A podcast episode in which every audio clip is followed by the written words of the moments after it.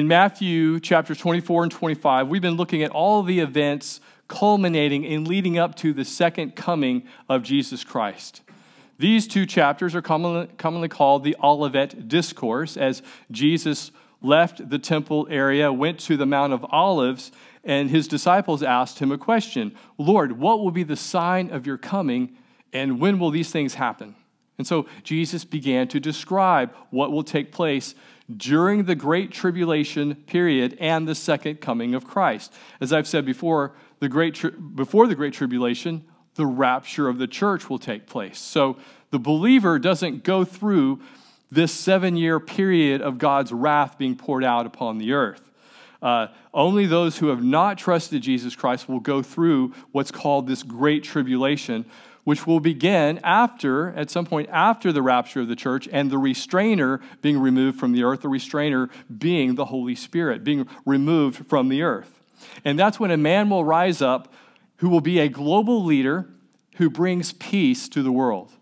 And he will bring three and a half years of peace, even in the Middle East, between Jews and Muslims. However, right in the middle of that seven year period, at that three and a half year mark, uh, he will go into the temple. He will stop this, the temple sacrifices. This is what Jesus called the abomination of desolation in verse 15 of chapter 24. This global leader, he will proclaim himself to be God and he will demand to, to the world to worship him as God and to receive his mark. Otherwise, you will be persecuted. This event will kick off the second half of the seven year Great Tribulation, where there will be even more devastations, and that those will take place terrestrially, but there will also be things that happen celestially in the heavens, where Jesus tells us the sun will be darkened, the moon will no longer give us light, and the stars will fall from the sky.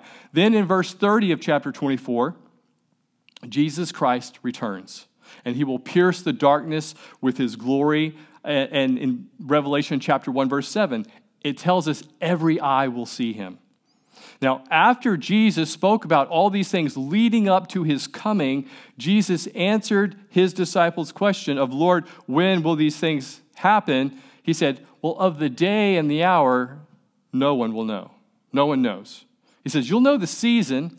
It will be like the fig tree that's putting forth its leaves, and that's how you know summer is near. It's coming, it's close. You'll know the season, but you won't know the exact time, so you need to be ready. Be ready. And as we come to chapter 25, Jesus continues this same Olivet discourse. Just because we have chapters and verses written down in our Bibles, uh, that doesn't mean anything's necessarily changed. This is the same Olivet discourse Jesus has been sharing, and he now gives a parable to his disciples and to us concerning the importance of being ready. Now, this is commonly called the parable of the ten virgins, and the setting is that of a Jewish wedding. Now, weddings, they're the highlights of life. I mean, there's such a, a, celebration. It's, I've had the privilege of presiding over many weddings. I love performing weddings. They're always such a joyous occasion. Now, in the United States, you know, in a typical wedding here in the U.S., you have the ceremony, and they exchange vows during the ceremony. Then you eat a meal or some refreshments, you eat the cake, you hang out with family and friends, and then the bride and groom take off. They go on their honeymoon. Not so in a Jewish wedding, certainly not in ancient times. There were three phases uh, to the Jewish wedding, and this background is going to help you understand this parable. First, there was the engagement. The engagement was done when the children were quite young, just little kids. And it wasn't done by the boy and the girl, it was done by the father and the father. The father of the bride and the father of the groom, they make a contract and they make a deal, and then a gift was given the dowry or the bride price. The children had no contact or say in the matter at all. They, would, they wouldn't even find out till later who it is that they would be marrying. So they certainly learned very early on that, that love and marriage is a commitment, not just a feeling. That's how the arrangement was made. Well, the second phase was the betrothal period, which happened about a year before the actual wedding itself. About a year before the wedding feast, the young man and the young woman would enter into a contract. They would say their vows to each other during the betrothal, just like marriage vows.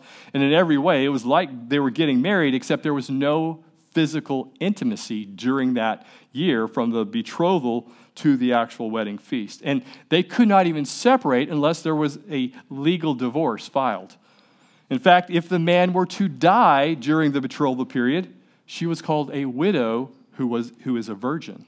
That's a biblical phrase. That's someone who was betrothed, but then their husband to be died, so she's now a widow who is a virgin.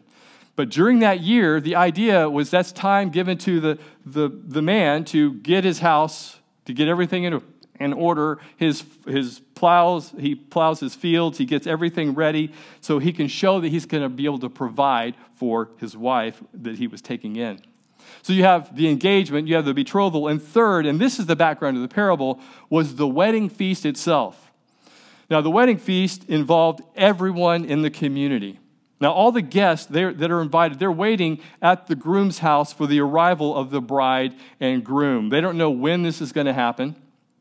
The groom and his groomsmen, they take off, they go over to the bride's house when they're ready. Of course, they wait till they're ready. And then they get over there. When they're ready, the, the, the bride is ready, the bridesmaids are ready. And from there, they would begin this parade all throughout the, the, the community, from her house back to the, to the groom's house, but taking the longest route possible to go through town. That would get everyone in town the opportunity to say, Congratulations, Mazel Tov, and throw a few coins and give them money and that sort of thing. So the groom and the bride that's where you get your presents during, during that little parade through town. But once they got back to the groom's house, that's when the festivities began. There wasn't a honeymoon for the first week, not yet. Instead, there was a feast. And for a week, the couple did not consummate their marriage. Uh, they had an open house and a feast for seven days. People would come in, congratulate them, you know, hug them. They'd have meals, and they would do that for seven days. After seven days, the best man would come and take the, the hand of the groom and the hand of the bride and place their hands together. That was the cue for everyone to leave. It's, okay, party's over. It's time for you, everybody to go. This is their first time to be alone together. So everyone would leave and they would consummate their marriage and share their life together. Now, on that parade, through, through, the house, through the town, from house to house, from the house of the bride to the house of the groom, it was often done at night. So torches were lit, uh, and the torch, and it says here in our passage that we're going to read, it's a lamp, but it's really a torch. It was a long stick, and on top of it was, a, was like metal mesh, a wire mesh apparatus with cloth stuffed inside. This olive oil was soaked in that cloth, and they would light it up. And that would light up the night sky so they could go from one end of town to the other. Then the attendants, the women included, along with the torches, they would have these little flasks of olive oil. So when that lamp would start to dim, well, they would just pour on a little more oil in it and the flame would be renewed. That's the background of what you're about to read. Jesus takes this beautiful picture that everyone was familiar with, the Jewish wedding ceremony, and he likens it to the kingdom of heaven. He specifically focuses on the last part of the celebration when the bridegroom comes unexpectedly, and he uses that to illustrate the different conditions of people's hearts when he will return in his second coming. So, we're going to divide this parable into two parts. First, we have the waiting we see that in the first five verses, the waiting, where Jesus says, Then the kingdom of heaven shall be likened to ten virgins who took their lamps and went out to meet the bridegroom. Now, five of them were wise, and five were foolish. Those who were foolish took their lamps and took no oil with them. But the wise took oil in their vessels with their lamps. But while the bridegroom was delayed, they all slumbered and slept. Now, in verse 1, Jesus says, Then the kingdom of heaven shall be likened to. That word then refers back to the second coming, what he's been talking about the entire chapter before. Jesus says, This is what it's going to be like when I come at my return. Like it's going to be like 10 virgins waiting for a wedding feast. Why 10? Uh, well, reportedly, Talmudic authorities said there were usually 10 lamps in a bridal procession. It was the common size of a wedding party. Also, scripturally, the number 10 speaks of fullness or completeness. And we're talking about the fullness of Christ's second coming, the fulfillment of that. So 10, now why 10 virgins? Well, the bride would usually pick chaste young women to be her attendees at her wedding. But the issue isn't the number 10 or the fact that they're virgins so much as it is the issue of oil and lamps.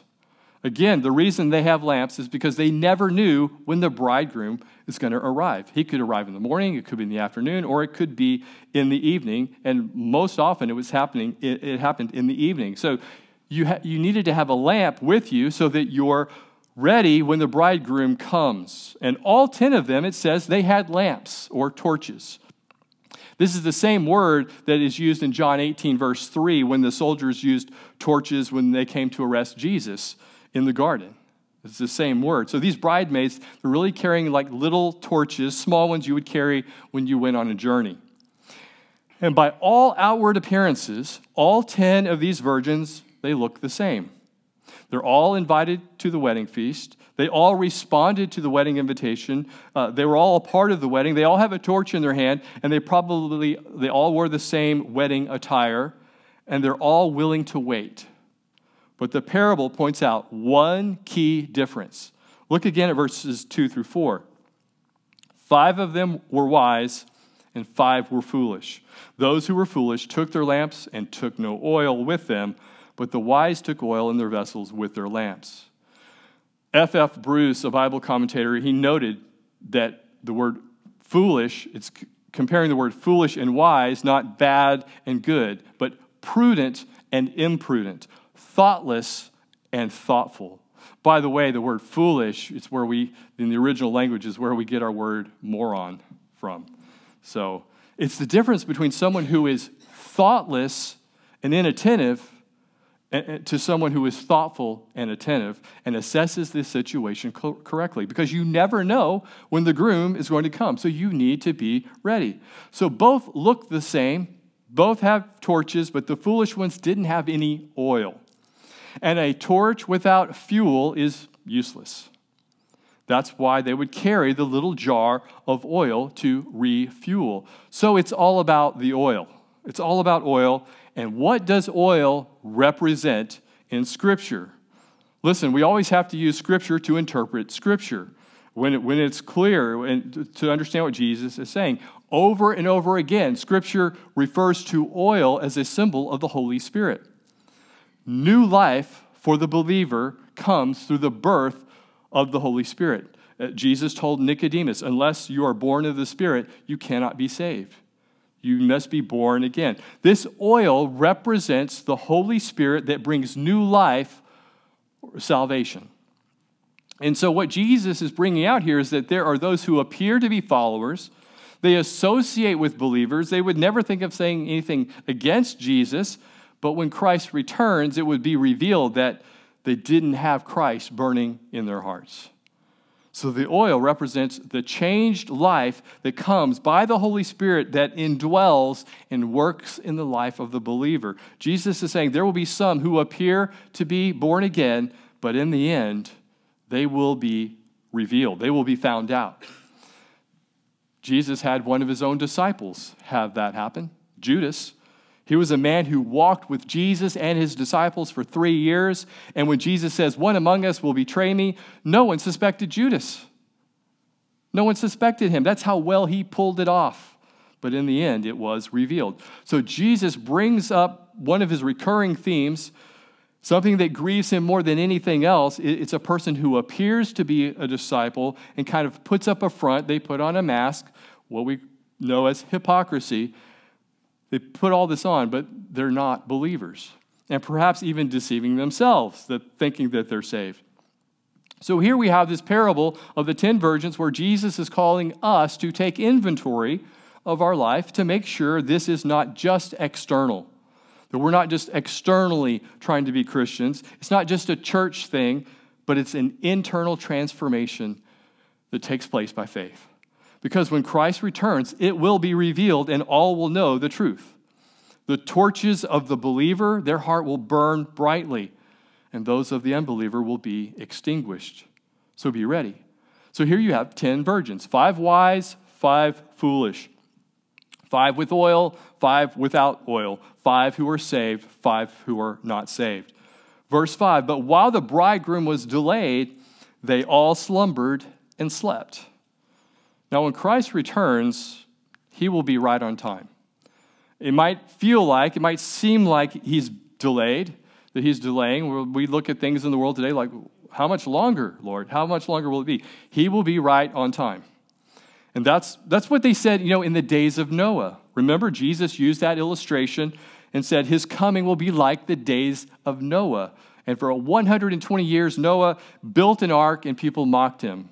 Judgment. What are you talking about, judgment? No, there's no judgment coming. Nothing's going to change until it did, until it rained. And here, while the bridegroom was delayed, they all slumbered and slept. Now, this sleep does not represent laziness or unfaithfulness. Why? Because they all slumbered, they all slept. The wise fell asleep just as the foolish did as well. But the wise ones were prepared to act immediately when they were unexpectedly awakened. The foolish maidens were not prepared. You could say that the sleep of the foolish virgins was, it represents a false assurance, a false confidence. They went to sleep thinking, no worries, no problem. In, in, in our application, yeah, no worries. I, I go to church, you know, my family goes to church, my parents are saved, I'm good. That's a false assurance. But the sleep of the wise virgins is a genuine sleep of solid security. They could rest in the Lord. They know they have a relationship with Christ. So if, if they're asleep, they will wake up and they'll be ready. They were ready. But for both, we have the waiting. The waiting. Jesus likens the different conditions of people's hearts prior to his second coming to those waiting for the bridegroom. But then we have the arrival, verse 6. And at midnight a cry was heard Behold, the bridegroom is coming. Go out to meet him. Now, obviously, it's late, it's midnight. Again, this emphasizes the unexpectedness of his return. And so, as the bridegroom approaches the outskirts of the village, they're saying, Hey, the bridegroom is coming. And the wedding party, all, all the virgins immediately began to prepare their lamps for lighting. But, verse 7, then all those virgins arose and trimmed their lamps. So they're all sleeping, and their lamps had gone out, and they need to trim it, get all the ash out of it, and, and add more oil to light their lamps. But there's a problem. The five foolish virgins realize, I'm out of oil. I don't have any oil. Oh no. They certainly had time to purchase it ahead of time. Maybe they could have gone back earlier, and, but again, they didn't want to leave because they knew the bridegroom could come at any time, which only emphasizes the fact that they should have been prepared. And they now realize how foolish they were. And you know what? When Jesus Christ returns at his second coming, I believe people will frantically realize the lack of their spiritual preparedness, their lack of being spiritually ready. And some will realize their whole faith was based on knowledge or it was just superficial, that they didn't really have a relationship with him. And these five virgins realized their grave mistake. Well, continuing on, verse 8 And the foolish said to the wise, Give us some of your oil, for our lamps are going out. But the wise answered, saying, No, lest there should not be enough for us and you, but go rather to those who sell and buy for yourselves. Now, you read that, you might think, man, that's not very nice. Those wise virgins, they're not very kind. Why don't they share? But if they did, there wouldn't be enough for both of them to last. Jesus is teaching us a spiritual principle about salvation. Salvation is non transferable. You know, it's kind of, like airline tickets. You know, you go buy your airline tickets. You can't just, I can't go, I'm going to transfer them to you. It doesn't work that way. Especially, it doesn't work that way with salvation. Salvation is non transferable. The message is transferable, and it should be transferable. We're to share our faith with other people.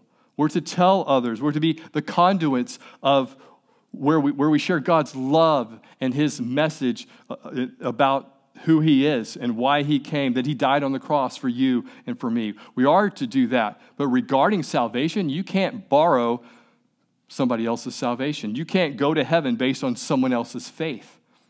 You can't borrow a relationship with God. You have to get your own. You need to be clothed in Christ, not in someone else. So each person must make an individual decision for Jesus Christ. Because you're not going to stand before the Lord and say, Lord, you know my mom.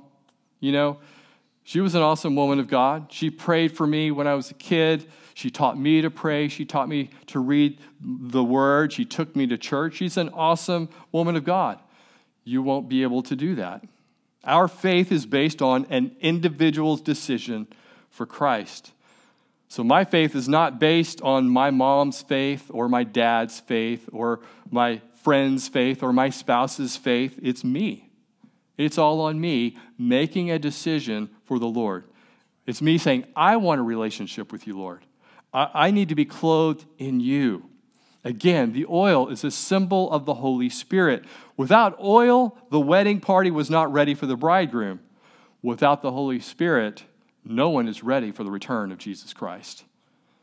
No one can be a true Christian without the indwelling Holy Spirit. Paul writes in Romans 8, verse 9 Now, if anyone does not have the Spirit of Christ, he is not his. That's pretty clear.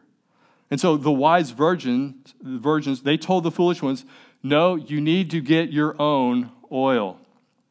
But at midnight, all the stores are closed. Verse 10 And while they went to buy, the bridegroom came, and those who were ready went in with him to the wedding, and the door was shut the door was shut. Again, this reminds me of the days of Noah. Jesus says, My coming will be like the days of Noah for 120 years. Noah said, God is going to judge us because of our evil hearts. So turn, repent, turn your heart toward the Lord. The people blew him off. For 120 years, they had this massive object lesson, this massive ark in the middle uh, of dry ground right in front of them, but they blew it off. Everyone except Noah's immediate family blew him off until the door was shut. God shut the door on the ark, and then that was it. No one else was getting in. Verse 11 Afterward, the other virgins came also, saying, Lord, Lord, open to us. But he answered and said, Assuredly, I say to you, I do not know you. Now, Jesus knows everyone. He, he knows you, he, he knows everything about you, he knows the number of hairs on your head, He knows every cell in your body, He knows the things that you're struggling with in your marriage, He knows the things that you're dealing with in your workplace, He knows the temptations that you have, even temptations that you've given yourself over to. He knows all those things about you, and He still loves you. He still loves you. That's what's always amazing to me. God knows everything about me. He knows things about me no one else knows. He still loves me, and He still loves you. Despite all of that, He knows you. So it's not that He doesn't know you. What Jesus means is once the door is shut and people start saying, Let us in, and Jesus says, I don't know you, He's saying, I don't have a relationship with you. And more to the point, you don't have a relationship with me. Uh, you know, I know I've, I've learned recently a lot more about Elon Musk. You know, he's in the news quite a bit. He's famous for a lot of things nowadays. You know, I read about him in the news. I've read, I've read about him. I know who he is. I know what he looks like.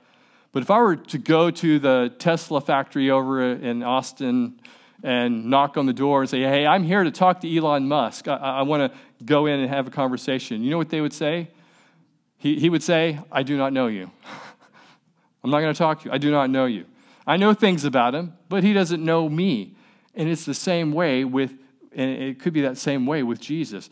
He knows you. He wants you to know him. He wants you to know him intimately by saying, Lord, I want to invite you into my life so I can have a relationship with you where I'm talking with you, where I'm asking for your help and for your guidance in my life.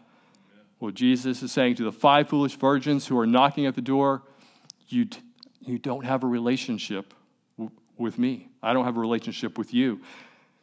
Maybe that's where you are today. You realize that you don't have a relationship with the Lord. Maybe you've been associated with the church. Maybe you've been in and out of churches your whole life, but you've never asked Christ to come into your life, to be Lord and Savior. You've never been born again. Listen, He wants to be invited in. He's not going to force His way in. He acknowledges your free will and He says, Let me come in. He desires to come in, but you have to ask Him to come in. He wants to have a relationship with you, and He wants you to have a relationship with Him. Well, Jesus concludes verse 13 Watch therefore, for you know neither the day nor the hour in which the Son of Man is coming. The point of the parable is, is simple, really. Be ready. Be ready. There are some things you can't just leave to the last minute. We all have those things in our to do list that we put off, like, okay, yeah, I'll get to that tomorrow, next week, or maybe next summer, whatever. You put certain things off. This is not one of them. Certainly not things that have to do with eternal matters. If you put off a decision for Christ, you are, in his words, foolish, moronic. You're playing against the odds because you don't know. You could drop dead tomorrow. You just don't know. And again, in context, we're talking about the second coming of Jesus Christ. This all happens at the end of the Great Tribulation. That really doesn't speak to us, at least not now, because we are prior to this time. The next event that we are looking for as His church is the rapture of the church. But guess what? We need to be ready for that. How? Be saved give your life to Christ? Are you ready for Jesus to come for his bride in the rapture? Are you ready, or will you be left behind? Now, here's the thing whether the Lord delays his coming for a week or a year or 10 years, 100 years, however long it's going to be, first of all, that's not very long from God's perspective because you know, I know people say, well, you know, the church has been talking about his coming for 2,000 years now. But Peter reminds us in 2 Peter 3, verse 3, saying, Scoffers will come in the last days, walking according to their own lusts, and saying, Where is the promise of his coming? They're saying, Well, we've been hearing it for years. Well, later, 2 Peter 3, verse 8, Beloved, do not forget this one thing that with the Lord, one day is a thousand years, and a thousand years as one day. God's perspective, it's only been a couple of days. But even if he delays his coming for his church, the reality is we don't have any guarantees that we're going to be here. Because the reality is, every single one of us, we're going to, if we're not raptured, we will die at some point. We're going to pass from this life. But understand, death is not the end of the road, death is a bend in the road. Because every single person here and every single person on earth will live forever, the question is where? Where will you live out eternity? And scripture tells us there are only two destinations there's heaven, and there is a place called hell that Jesus talks about. And both God and the devil have a plan for your destiny. You know, we always say, well, God has a wonderful plan for your life. He does. But guess what? The devil has a terrible plan for your life. God has a wonderful plan for you because he loves you. The devil has a terrible plan for your life because he hates you. Why does he hate you? Because you were created in God's image. And here's the thing the devil's destiny, it's already sealed. He is going to hell. In fact, hell was made for him and his fallen demons. But the devil wants to deceive as many people as possible and take as many people as possible with him. Why? Misery loves company. That's what he's doing. And he wants to do that because he hates God. He hates us because we're created in his image. He can't stop God, but he can hurt God by taking people that God loves to a place that God doesn't want us to go. So listen, don't let the enemy, uh, the enemy of your soul, make you a pawn for what he wants to do, to do, trying to hurt God and take advantage of your life whenever God wants to give you new life. He wants to give you abundant life here and now, a new beginning. He wants to give you forgiveness. Forgiveness. We think, well, how much forgiveness? Anything you've ever thought about, anything you've ever done. And the older you get, you know, the more that compounds. There's a lot more stuff going on in your, your mind that you think about. God will forgive you of all of it. And he says he'll throw it into the depths of the ocean or as far as the east is from the west, never to be remembered again. That is incredible forgiveness. And on top of that, he says, I'll, I'll give you peace. I'll give you peace in your life about all the things that you have to deal with. I will give you joy in your life. I'll give you an abundance of life and then the promise of eternal life. And then when that bend in the road comes, you will come with me to eternity. You will come into the Father's house. And he'll say, that's when he'll say, Oh, I know you. You come on in. Come on in. So the question is are you ready for eternity? You can be ready by asking Jesus Christ into your life. That's the only way to be ready. And you could have the assurance today by asking Him to come into your life right now. And if you're saying, David, I want that, I need that, I need to do that, how, how do I go about it? Well, it's pretty simple. It's as simple as ABC, and I'll walk you through this. A, admit that you're a sinner. That's not hard to do. I mean, none of us have a problem saying, I'm not perfect. And it's true, we are not perfect. We are far from it. We miss the mark. That's the, word sin. One of the definitions of sin is missing the mark. Uh, it's missing the mark of God's best for you in living the perfect life. So, yeah, we are all sinners. We all fall short of the glory of God. But we have to admit that we're sinners, confess that, and turn from, turn from it and repent. Acts chapter 3, verse 19. Uh, repent, therefore, and be converted, that your sins may be blotted out. So I'm admitting I'm a sinner, and then I'm turning around. I'm repenting. I'm turning around. And as I'm turning, that leads to the B, which is believe. Because I'm, I'm turning to Jesus. I'm believing in Jesus. Acts chapter 10, verse 9 says that if you confess with your mouth the Lord Jesus and believe in your heart that God has raised him from the dead, you will be saved. Believe. It's placing your faith in Jesus Christ, trusting that He is who He says He is, that He is God, that He died on the cross in your place, that He paid your debt when He died on the cross, that He was raised from the dead, and that you can have everlasting life. So admit, believe, and one last thing, it has to do with commitment. It's not just believing facts in your mind and making a mental assent, it's making a commitment to Jesus Christ. It's saying, Yes, Lord, I believe that you are God. I believe that you died on the cross for my sins, and I believe you rose from the dead. And because of that, I'm turning over the reins of my life to you. I'm surrendering my life to you. I'm committing my life to you. Jesus said in Luke chapter 9, verse 23 If anyone desires to come after me, let him deny himself and take up his cross daily and follow me. To, de- to deny yourself, that means to die to yourself. To take up your cross, that means to die to yourself. And to follow me and do what I do, that is a real sign of being transformed by the Holy Spirit. So there's the, the A, B, and C. Now, before we close, I, I want you to notice what I did not say this parable represents because there are certain parts of Christianity, parts, certain denominations, and so forth that, that maybe overanalyze or read into a parable things that aren't there. First, I did not say that the foolish virgins without the oil, that does not represent a believer who had the Holy Spirit but was empty in that moment. Meaning, a believer who wasn't living in the Spirit the moment that they died or when Jesus returned.